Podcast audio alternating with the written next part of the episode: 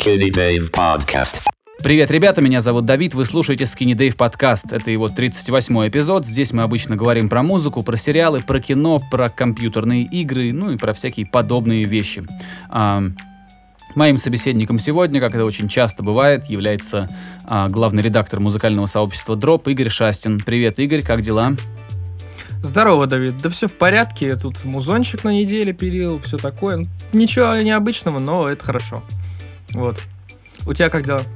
Да, в принципе, то же самое. Пилил музончик, э, к счастью, э, оставался занятым. Для меня вообще, я понял, э, такая сильная занятость и загруженность — это прям нормальное такое состояние, в котором я себя чувствую очень комфортно. И это здорово. Ну да. Ну что, что мы будем э, этот... Э, на- да- да- давай, наверное, сразу обсудим самое такое, что, что прям вот сегодня случилось. Мы пишем подкаст в воскресенье. А, да? А уже потом к остальным новостям перейдем. Да, конечно. конечно. Да, друзья, мы немножко, буквально там на несколько минут поговорим про Кирилла Талмацкого, про Децла, а, которого сегодня, в воскресенье, не стало. Он а, э, после своего концерта в Ижевске а, пошел в гримерку, и там ему очень резко а, стало нехорошо, и через, э, через пять минут ему вызвали скорую, а, ну, то есть он потерял сознание, э, через пять минут уже приехала скорая, и через, э, это как сообщают новости, и через 30 минут какой-то, ну, попыток вернуть его к жизни, а врачи были вынуждены констатировать э, смерть музыканта. Вот, м, я думаю, что мы просто, наверное, обсудим то, что нас с этим музыкантом связывает, может быть, так, наверное, да, потому что у нас нет такой, э, как сказать, мы не можем какую-то скорбь высказывать, да, а, потому что, э, ну, не знаю, вряд ли, либо я, ну, насчет себя я уверен, Игорь-то вряд ли, наверное, фанатом был. А, я вот поклонником Децла был, когда мне было, не знаю, лет 12. Ну, там, чуть-чуть что-то слушал, но так, чтобы прям фанатом нет. Родственниками и друзьями его мы тоже не являемся. Хотя вот я через одно рукопожатие с ним знаком. Вообще это очень забавно. Ты сказал по поводу того, являйся фанатом или нет. Но самое первое... Самый первый музыкальный альбом, который у меня, в принципе, был, это была кассета Децела. Кто ты Как бы это альбом? ни было... Да, потому что... Слушай, на самом деле мне было мало лет. Получается, мне было лет 6-7, типа того что-то. И у меня был друг, но постарше меня был. И вот я у него позаимствовал эту кассету, и, собственно говоря, мне очень нравилось. Я слушал э, этот альбом Децла, и так что это вообще первый альбом, который я, в принципе, услышал как бы целиком, осознанно, вот с желанием того, что мне хотелось слушать это. Мгм. Так что хочешь, не хочешь, а Децл на меня, наверное, повлиял в какой-то степени. Ну да. Нет, я тоже помню, как э, где-то в какие-нибудь там 11-12 лет а, слушал эти, эти песни. Тогда были какие-то очень красочные клипы, вот эти вот, ну, самые-самые хитовые треки, которые выходили. Ам, я даже, знаешь, что помню? Помню, что у него была, был трек с какой-то группой, а, то ли Green Grey они назывались, я честно не помню, такие мужики. Вот, Ну, и- была группа такая, да. и мои, мои слезы, моя печаль, собственно, слезы, да, трек был? Слушай, э, песня такая была, но с кем она была, я тебе Я не помню, могу что сказать. в клипе были чуваки с дредами, какие-то музыканты. Ладно, я сейчас боюсь э, запутаться, потому что я, ну, понятно, что я н- не веду учет всего, что я там послушал, и, конечно, я не помню точно, но, но помню, что на меня клип зашел, как-то вот тоже вот это попало в мою возрастную категорию, я стал... Ну, то есть я был частью целевой Децла, наверное, в то время, поэтому какое-то время я его слушал, А, плюс это совпало с тем временем, когда я в родном городе ам, ну, как раз увлекался вот всем, что было связано с хип-хоп культурой, там, с брейкдансом, с рэпом, с граффити. А, и э, на самом деле тогда-то еще у нас не было ни быстрого интернета, да даже городские телефоны не у всех были. И поэтому мы слушали, ну, жадно хватались за все, что вообще есть. И понятно, что а, кассеты Децла были доступны, можно было купить в каждом лотке а, вот этом кассетном. И у меня были эти кассеты, у меня был легальный бизнес, э, у меня был э, Альянс.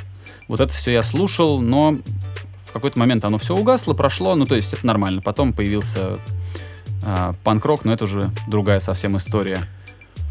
Ну, несмотря на то, что образ Децела последние годы очень сильно, ну как, подвергался критике, и, в принципе, товарищ выдавал очень странные порой заявления, и, в принципе, его поведение иногда было странным. Нельзя отрицать то, что появление Децела на российской сцене как артиста, в общем-то, позволило в хип-хопу в той или иной мере заявить о себе как мейнстриму. Да. Ну, грубо говоря. То есть это, по большому счету, первый артист, который а, попал вот на телек основательно. Я не знаю, были ли там а, Bad Balance и всякие на Были, телевизоре были, все время. конечно. Вот, но тем не менее, Децл это был очень большой исполнитель. То есть там и пейджеры рекламировал, и все что угодно делал. То есть это очень большой исполнитель того времени. Несмотря на то, что это продюсерский проект и все такое, э, заслуга именно Кирилла Толмацкого в этом, я думаю, не такая уж и маленькая.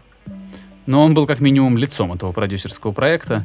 И сегодня тоже я, а, перед тем, как мы с тобой а, вот созвонились и начали писать эпизод, посмотрел я э, какое-то видео, где молодой еще он совсем, с еще совсем короткими дредами пришел на какую-то передачу, а, где ведущий Андрей Малахов.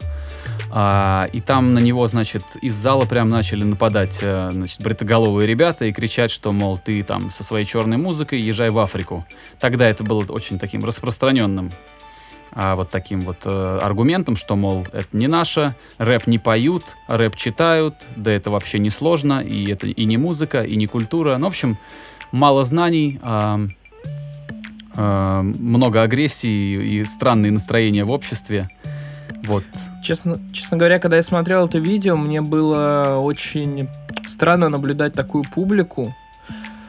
Потому что, во-первых, ну они откровенно грубо выражаются в том видео, эти посетители этой передачи, да, радикально настроенные. А во-вторых, блин, неужели тогда была такая молодежь тоже? Я вот, я не помню. Была, была, была всякая молодежь, и тогда еще на телевидении гораздо больше вещей происходило, разнообразных.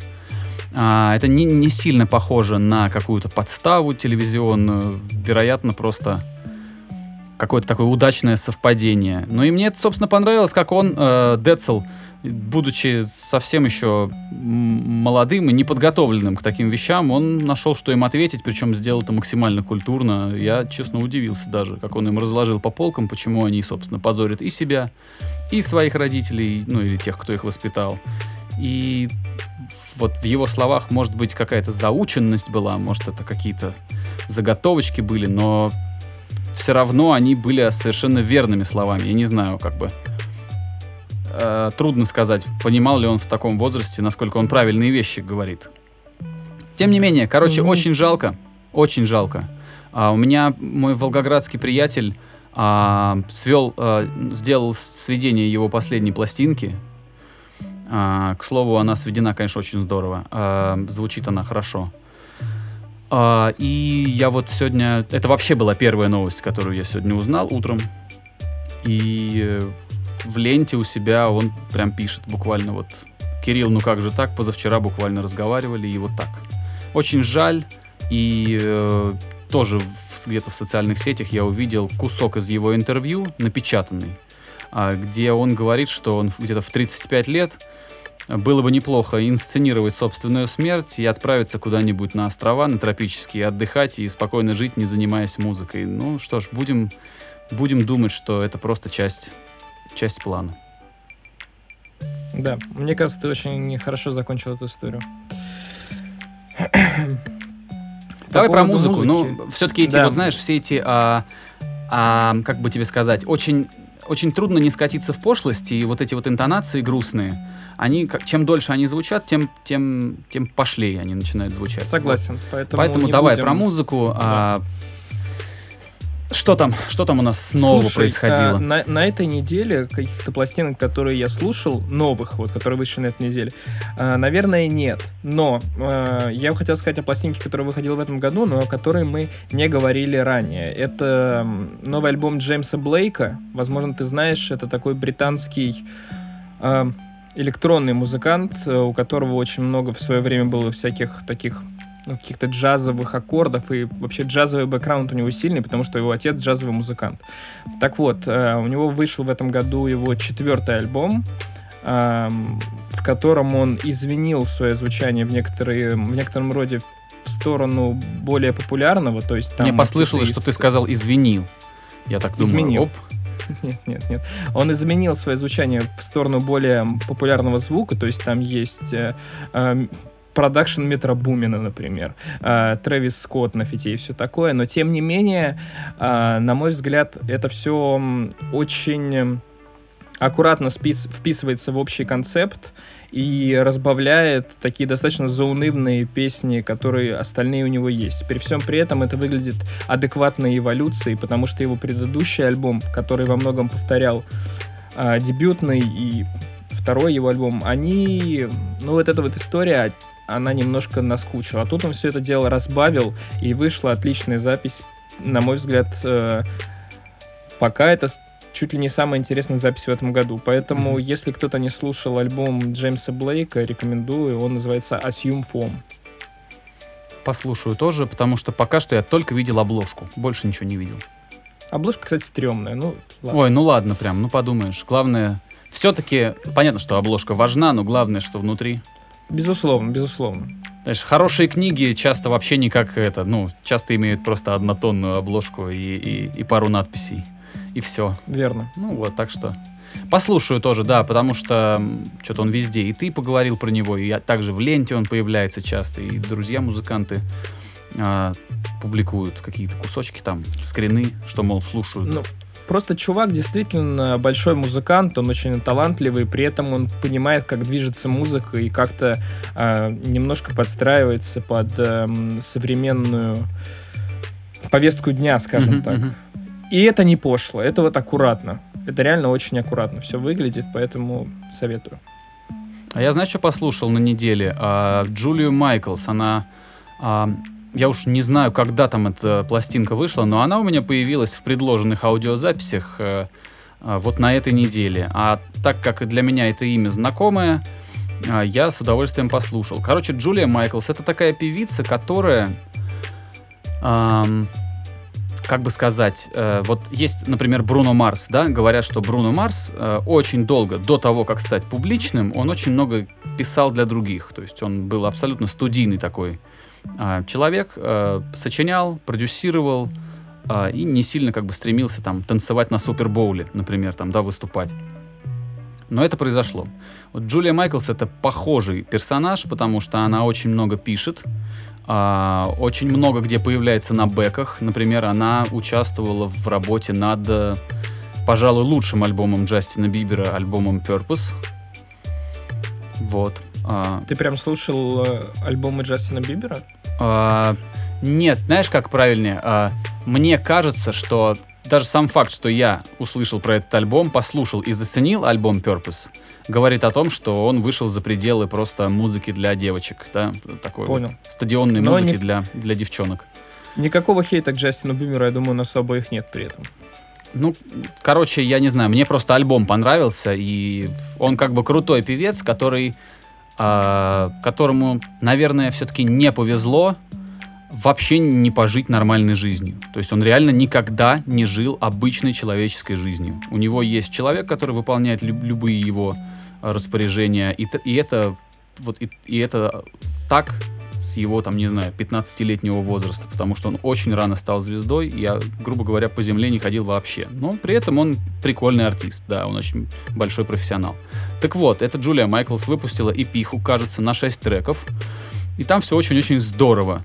Она там вообще не лезет за, за словом в карман, она поет лирические песни в интересной, достаточно актуальной аранжировке, при этом матерится, а, то есть это поп, но он как бы идет в разрез с, с, собственно, с традициями поп-музыки. Ну, как-то, вроде как, если у тебя мат-перемат, то уже, значит, маркировка 18+, уже не продашь детям и так далее, а у нее прям там, грубо говоря, избранная форма никак не мешает ей э, выражать свои мысли полностью. Вот, очень любопытно, есть фит с Селеной Гомес, А, понимаешь, да? Тут интересный Мгм. контраст. Вот, но это прям хорошая такая популярная музыка, особенно вот надо послушать, учитывая, что она просто крутая баба. Ну, то есть она э, не, не говорящая голова, а действительно автор, э, писарь. Ну, то есть она сочиняет, и мне всегда нравится слушать тех, кто сам пишет себе. Всегда. Вообще, кстати говоря, о исполнительницах новых, модных и все такое, стоит э, дождаться и послушать новый альбом или даже дебютный альбом Билли Эйлиш. Ты, я думаю, слышал об этой э, девушке. Как А, ее зовут? Билли Эйлиш или Айлиш. Я Билли? точно не... Да. Нет, а, я так- посмотри. так сразу не вспомню, нет. Я думаю, мы будем говорить об этой пластинке, когда она выйдет, но я тебе советую посмотреть, потому что это немного необычная поп-музыка. Так, и Необычная. что ты пророчишь тоже? А это не я пророчу, у меня нет каких-то супер, э, супер фанатизма относительно этой исполнительницы, но просто я думал, если ты ее знаешь, мы могли бы как-то подискутировать на этот повод. Если ты ее не знаешь, то Нет, не обязательно знаю, ознакомься, и уже к выходу альбома а, мы поговорим, потому что это интересный такой проект, не проект, я не знаю. Короче, это немного другой подход к поп-музыке и позиционированию поп-певицы себя вот как бы на... а, как сказать-то? На экранах. На рынке. знаю, ноутбуков как. и на, на, на рынке, да. Послушаю тоже. Значит, по кто у нас там? Джеймс Блейк и вот это вот Билли. а, не знаю, как пишется. Эйлиш. Эйлиш. Ладно. Я тебе скину. У меня есть такая история, знаешь, я вот э, э, говорю а, людям, что да-да, послушаю, обязательно послушаю. Или мне кто-то присылает, да, какое-то видео или песню там куда-нибудь в Телеграм или куда-то в личку. И я такой, ну да-да, я обязательно заценю. И, и, и могу заценить через месяц, например. То есть Ничего вот так. страшного, это нормально. Я также смотрю. Вот. вот. Что еще, что еще происходило? А, я вот сериал начал смотреть. Ну, про сериал, наверное, потом поговорим. Можно еще Да, слушай, ты мне вот что расскажи. Я тут э, и на Фейсбуке, и где-то еще читал про самое большое, не знаю, мошенничество в среде э, музыкальных фестивалей. Фестиваль, который называется Fire. или- Fire он называется. Да, просто он Вот пишется я- немножко по-другому, через, Да. через Y или через Y. Было бы, было бы очень интересно, если бы ты мне что-то об этом рассказал, особенно учитывая то, что я так понимаю, что ты уже посмотрел документалку о нем. Ну, то есть мы все-таки с тобой уже тогда сворачиваем на дорожку сериалов и, и, и, и документалок. В смысле, сворачиваем. Мы потом э, об этом поговорим о сериалах еще. Мы, видишь, мы через музыку на музыкальный фестиваль, а, да, потом... это такой получается у нас градиент, прям плавный переход. Ну да, друзья, значит, вышла документалка, она называется Fire, собственно, так же, как и, как называется этот музыкальный фестиваль, который э, был организован в США в 2000... Ой, ну год-то я не помню, в 2018 или в 2017? В 2018, наверное, да? Там все свежо прям. Ладно, я не буду у тебя спрашивать, потому что моя Ну, я задача, не- на- я не- моя задача да, наоборот не рассказать. Короче, в чем прикол? А, это такой документальный фильм, он идет примерно полтора часа и рассказывает про фестиваль, который был создан с амбициями затмить вообще все, что раньше происходило в фестивальной культуре. Вообще все. Все эти Коачеллы, там, все эти Бернингмены. А, это был э, фест, который создавался с претензией на то, что люди, которые туда поедут, никогда в жизни ничего подобного нигде не испытывали. А главным образом вся эта история была нацелена, таргетирована на молодежь, которая всяко-всяко фанатеет с блогеров а, во всяких социальных медиа. А Что они сделали, значит, организаторы? Я не помню имен этих людей, но все там в фильме можно все посмотреть. А, Организаторы а, сообщили, что они купили остров в, там, ну, в двух часах от Майами на самолете. То есть это, по-моему, острова Карибс- Карибские, да, какие-то вот эти там Да, архипелаг Карибский. рассыпан. Вот, и какой-то остров они там типа купили, и что там а, бу- будет, будет большой фест под открытым небом, а будет ultra luxury. А, там у каждого будет свое бунгало, кто приедет. В зависимости от цены, которую заплатит гость, он сможет либо покататься на яхте там с Эмили Ротаковски, а, там вот такое, то есть попить шампанского в компании с а, там А, забыл, как этого рэпера зовут, но для Штатов он достаточно популярный. Он и в России известный, но в Штатах он сильнее гремит. Но я забыл его имя. Насколько я помню, там, по-моему, Ярул как-то. Джарул, да, всем- Джарул. Да. Вот, а Джарул был партнером организаторов. Он там прям видно, как он, наверное, нехорошо будет так говорить, но все равно вначале видно, насколько он а, заискивает перед ребятами, которые делают этот фест. Ну, то есть он такой вот с ними обнимается, там братишки, друзьяшки, сделаем лучший фестиваль в мире, и видно, что он в это сам искренне верит. Вот, абсолютно так, знаешь, самозабвенно. Вот, а, в, в чем, собственно, как развиваются события дальше? А, они начинают агрессивное промо. Они берут кучу моделей из Инстаграма, причем таких моделей, которые, ну, прям топовее некуда. Но я помню, там была как раз Эмиль Артаковский, Да. Хадид там было. Там и много, кто там еще. много. Там Кайли Дженнер публиковала пост с этим фестивалем а, у себя в этом. В, ну, то есть для детей, которые подписаны на все на это, это прям вот, ну, потолок. То есть для меня, мне вообще насрать, кто такая Кайли Дженнер. Она из Кардашьян? Да. Ну, это абсолютно, для меня это вообще абсолютно, абсолютные пустышки. Ну, то есть это просто вот, ну, Дом 2, дорогой.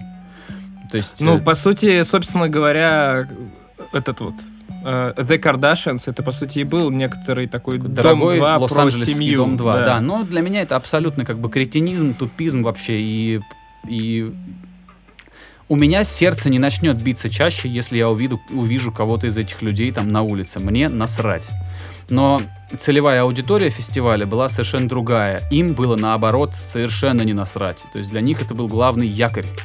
А, они, короче, организаторы набрали этих девчонок, э, моделей, а, отправили их туда, сняли шикарный фотосет, сняли видео, все это разместили в Инстаграме, попросили кучу девчонок э, выложить рекламу этого фестиваля. А, и чтобы вот чтобы дальше сильно не спойлерить, потому что там куча интересных вещей рассказывается в фильме, я думаю, я только одно расскажу, э, что, что любой человек сможет увидеть в трейлере или в тизере этого документального фильма. Фестиваль не состоялся. Вот. А, было кинуто огромное количество людей на деньги, на все там, куча там, очень много денег. Вот. И если коротко, я просто последнее, что я про этот интересный проект могу рассказать, интересный как документальный фильм, так и, собственно, фестиваль этот Fire. Эм, Это так- такой случай, когда, значит, ам, это когда одни позеры делают фестиваль для других позеров. Вот это вот, вот про это фильм. А в конце там выверт очень ин- интересно, это все переносится на современную реальность. И там есть очень емкое объяснение кого-то из спикеров. Они говорят, что, собственно, Fire фестиваль и все, что с ним произошло, это как если бы Инстаграм э, оказался в реальной жизни. Вот так вот. Да, то есть вот это вот прям вот что это вот ожидание против реальности, настоящая жизнь против э, отфотошопленных фотографий, постановочных с хорошим светом. То есть там прям классно. Э, очень рекомендую, прикольная документалка, очень актуальная, на злобу дня абсолютно. И снятая, ну, прям буквально вчера. Ну, то есть я, конечно, преувеличиваю, но... И делал ее Netflix, я так понимаю. Мгм, мгм. Есть Понимаешь, второй еще пока- про этот. э, Есть второй фильм, который тоже вышел, но его, кажется, делал Amazon. И там совершенно другой угол зрения. Им удалось затащить, собственно, за какие-то большие деньги удалось затащить на интервью самого организатора всего этого. Вот. но многие говорят, что, что Netflix, у Netflix получилось интереснее, потому что там какой-то более глобальный подход, больше людей опрошено, больше сторон и больше ракурсов. Ну, скажем так, разные точки зрения, разные там пострадавшие стороны и так далее. Вот, так что обязательно посмотрите, если любите интересное, а не сильно там муторное документальное кино. Он, а, этот фильм скорее развлекает. Мгм. Понятно. Слушай, я тут тоже на этой неделе смотрел некоторый документальный сериал, но он русского производства, и, возможно, ты слышал, что у Познера с Ургантом уже там 10 лет а, выходит цикл передач, где они ездят в разные страны и как-то пытаются разобраться в местной культуре и вот все в этом плане. Вот, По-моему, началось с новое- одноэтажной Америки, где они по следам Да. Ильфа и Петрова ехали. Да-да-да.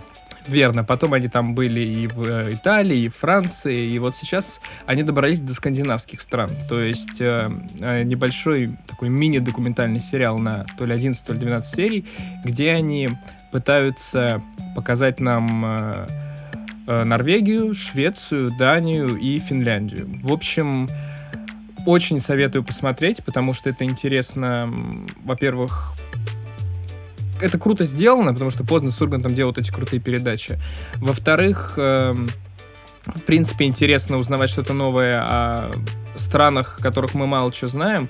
А в-третьих, э, ну, все-таки скандинавские страны, они всегда идут немного особняком, и некоторые процессы там э, как бы иначе происходят, чем в других странах. Мы даже с- о той же Швеции с тобой упоминали а, в контексте того, что очень много гострайтеров всяких и продюсеров песен э, именно оттуда. И немножко эта тема тоже там раскрывается. Поэтому советую посмотреть э, этот документальный сериал. Какое у него название? зайдет. Есть название у проекта? Он называется «Самые-самые-самые». Мгм. И они как бы заходят с того, что вот каждая скандинавская страна, она в чем-то самая. Вот как-то так. Вот, очень советую посмотреть. Интересно, если не ви- особенно если не видели э, другие фильмы Познер с Ургантом, посмотрите, может быть, и посмотрите после этого и другие. А сколько эпизод длится? Минут 40 или 20? Сколько? Ну да, ну вот в час на телевизор он Ага, должен понятно. вылезать, Значит, то есть там где-то 40, 40, 50. 46 минут примерно, не помню. Ну да. Интересно, да, Вот можно, так. можно глянуть. Э, Плюс мне нравится, какая химия между этими двумя дядьками, потому что они же друзья в жизни. Ну, то есть они, ну, наверное, дружбы это назвать тяжело, потому что, знаешь, говорят, что после 30 у мужчин друзей не появляется. Появляются хорошие знакомые, коллеги и так далее. Вот, ну, они, они дружны настолько, насколько могут быть дружны мужчины, которым больше, чем 30, а Познеру сильно больше, чем 30. Слушай, Познер, по-моему, уже за 80. Ну да, говоря. да. А, Но, тем не менее, между ними вот эта вот химия существует, вот это приятельство очень интересное, когда Познеру забавно быть с таким остроумным Ургантом, Урганту э, удивительно интересно быть с таким э, мудрым чуваком, как Познер, да. Ну, это интересно, это интересно. Да, верно. Плюс они, конечно, остроумные, умные. Остроумные, умные. Видишь, я какой молодец прям. Тавтологической тавтологией занялся. Поговорили о документалках, поговорили о документальных сериалах. Теперь стоит поговорить о сериалах. Че смотрел интересного, что можешь рассказать? А я купился, а, я посмотрел а, название, случайно ткнул. А, У меня в ленте где-то появилось э, название сериала, который называется Russian Doll. А Russian Doll э, в простом переводе на русский означает матрешка. Или неваляшка, скорее даже. А, нет, подожди, подожди. Неваляшка, наверное, по-другому. Ну, в общем, Russian Doll, на- наверное, матрешка, да? Скорее всего, да. Потому что, Скорее вот, всего, судя да. по, по, по концепции сериала, это скорее вот наоборот, не валяшка. То есть ты как его не наклоняй, он все время вот в исходное Не, положение по-моему, Russian. Doll это матрешка. Кстати, Ну хорошо, да, я пусть, узнал, пусть. что, оказывается, матрешку в свое время как-то у японцев позаимствовали, но японцы забыли совсем об этой матрешке, и для них она теперь тоже русская. Я не знаю, насколько это проверенная информация, но что-то я вот такое слышал. Ну вот, значит, я случайно ткнул, потому что меня подкупил э, логотип Netflix и подкупил такой нарочито э, русский шрифт. Вернее, не русский, а советский даже. Вот. а, И актриса, которую я постоянно забываю, как зовут, но первый раз, да и, пожалуй, последний, я видел ее в фильме «Американский пирог», в том вот культовом молодежном, в той культовой молодежной комедии рубежа 20 и 21 веков.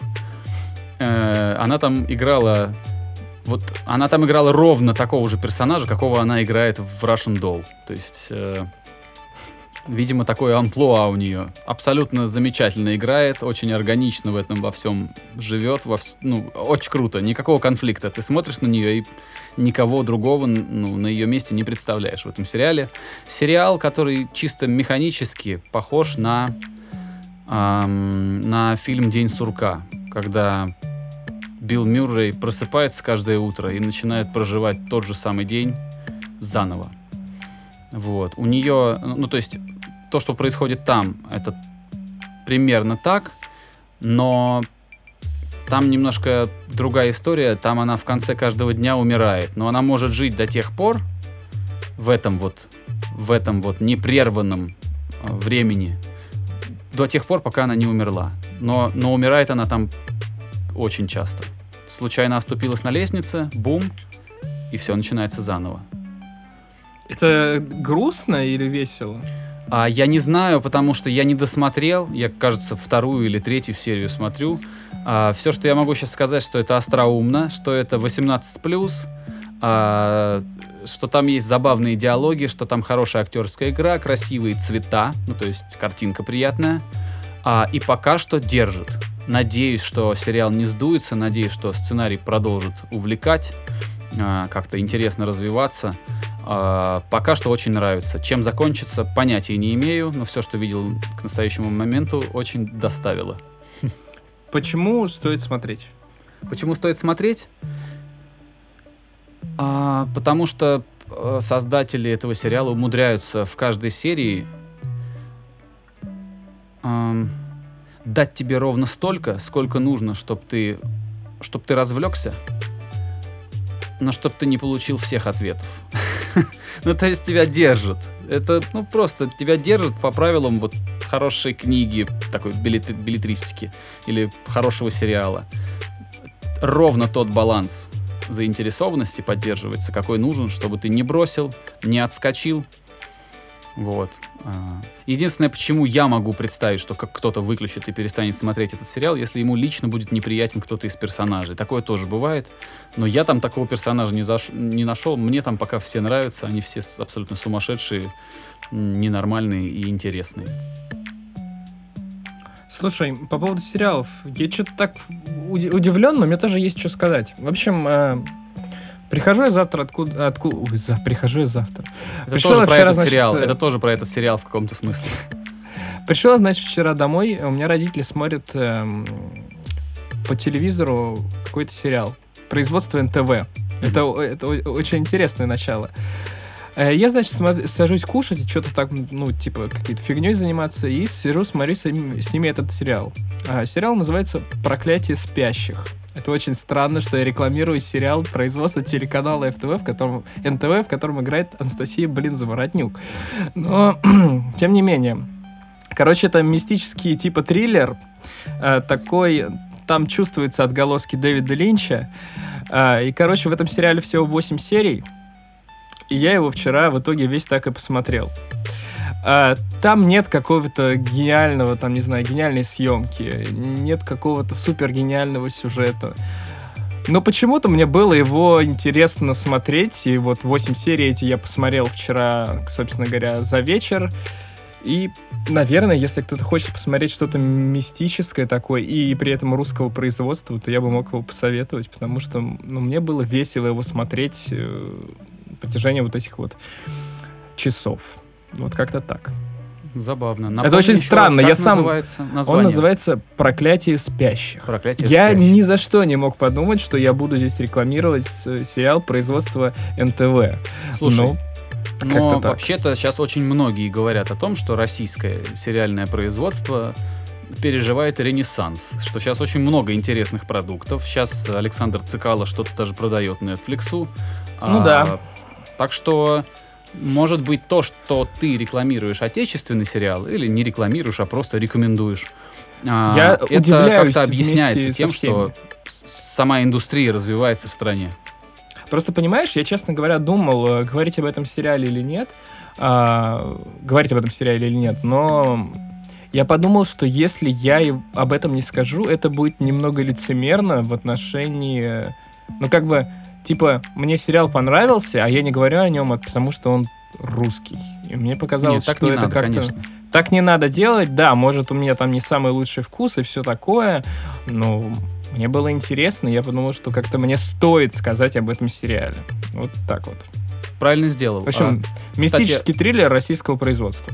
Да. Я знаешь, что обратил внимание? Что несмотря на, скажем так, трудности в, в экономике, в отечественной, и трудности еще в бюрократической вот этой всей истории, да, там, когда людям тяжело бизнес вести, там, их заваливают кучей там бумаг, все, кто занимается каким-то предпринимательством, тем более усложненным, с, там, с каким-то мощным документооборотом, они понимают, что это прям, ну, проклятие.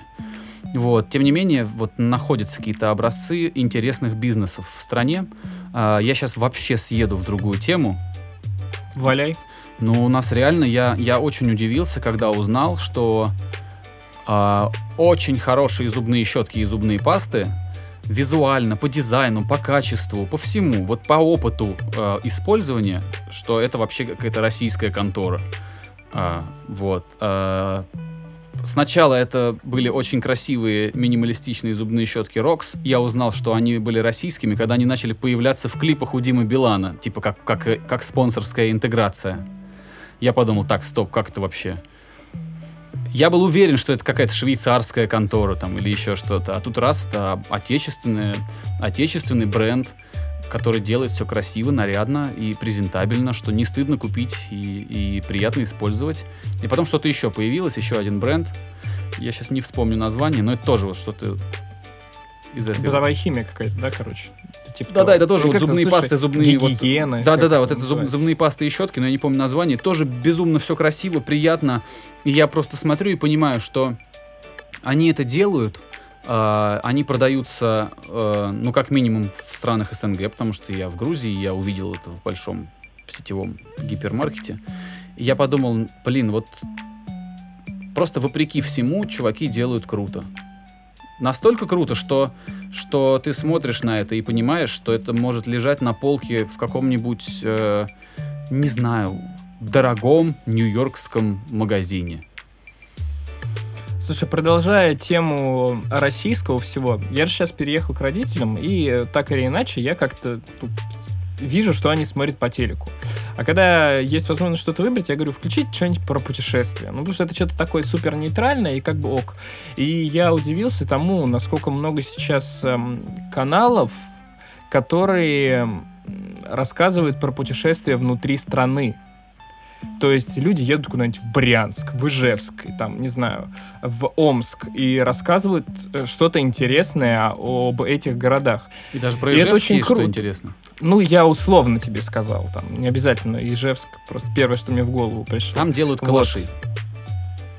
Да.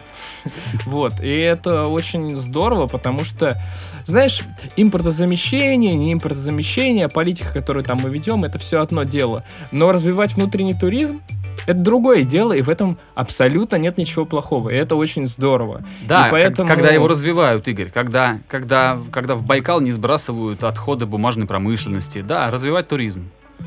Ну, блин, слушай, понимаешь, те, те люди, которые развивают туризм или хотят развивать туризм, они бумажной промышленностью не занимаются. Ты как бы не надо тоже смешивать э, Нет, ну, одни государство вещи с должно другими. покровительствовать как-то, а, ну, поощрять. я- Государство должно, да. Но Ну, я сейчас и говорю все-таки не про государство, а скорее про Про людей. частные инициативы, да. Потому что, допустим, да даже у меня я в Коломне живу, да, это Подмосковье, и у нас очень-очень э, как бы большой сегмент какого-то бизнеса города именно настроен на туризм, на вот какие-то исторические штуки, которые есть в городе.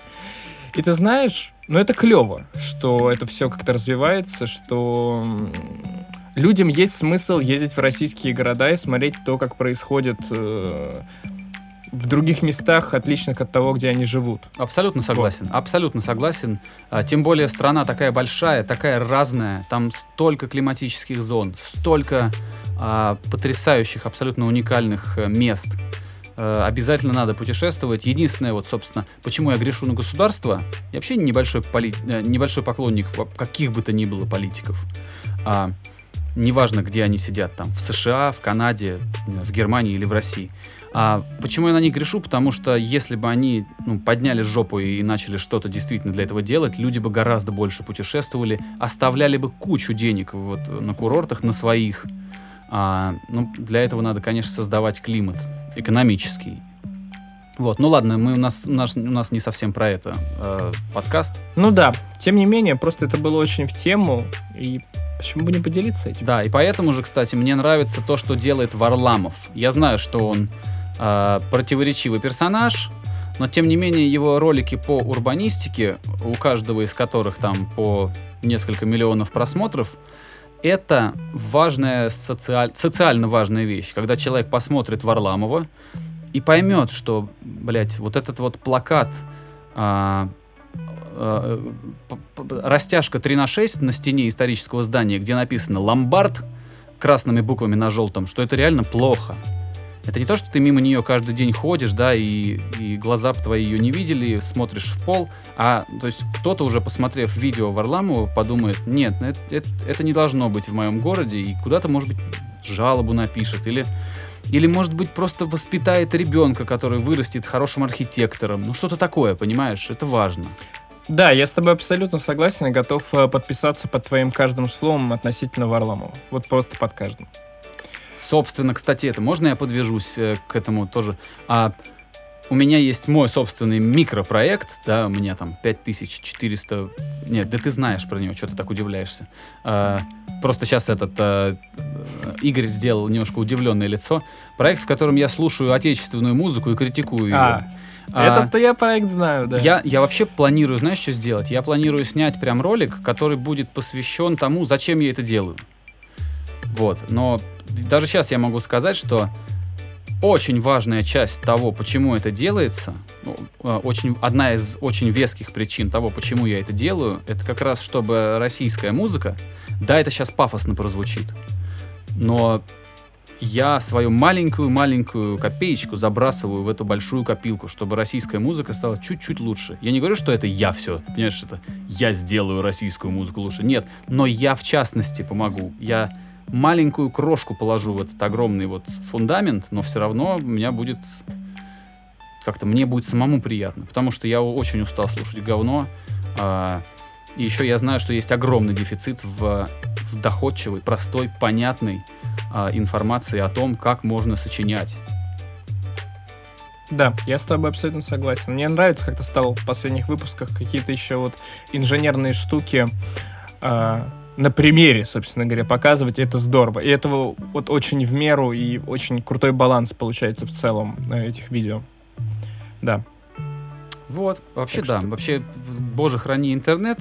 А, реально нужно, чтобы всякие инициативные люди, будь то урбанисты, там, не знаю, звукорежиссеры, специалисты по, я не знаю, по кирпичной кладке, неважно, вот чтобы, чтобы эти люди делились тем, что они знают, показывали, как нужно, показывали, как правильно, а, подкрепляли все это примерами как-то, ну не знаю, потому что это все комплексно помогает а, простым людям, не связанным профессионально как-то с этим, отличать говно от не говна, понимать, что что-то хорошо, что-то красиво, что-то противоестественно, отвратительно и не должно вообще быть. И это в долгосрочной перспективе очень нужно. Да, я с тобой абсолютно согласен. И мне кажется, что на этом можно как-то подводить точку в этом выпуске и уже начинать прощаться. Да. Да, вполне. Я вот смотрю на тайм-код. Мы с тобой сегодня очень точны. Прям. Так что вот, всем пока. А, услышимся, увидимся в следующих выпусках. До скорого. Спасибо, друзья, что послушали нас. Непременно возвращайтесь снова, а, заглядывайте в дроп, там есть музыка, в- преимущественно рок-музыка. Заглядывайте ко мне, у меня есть э, всякие интересные плагины и рассказы о том, как можно делать музыку и как можно вывести ее на качественно новый уровень. Вот, спасибо за внимание, до следующей недели, всем счастливо. Пока. Skinny Dave Podcast.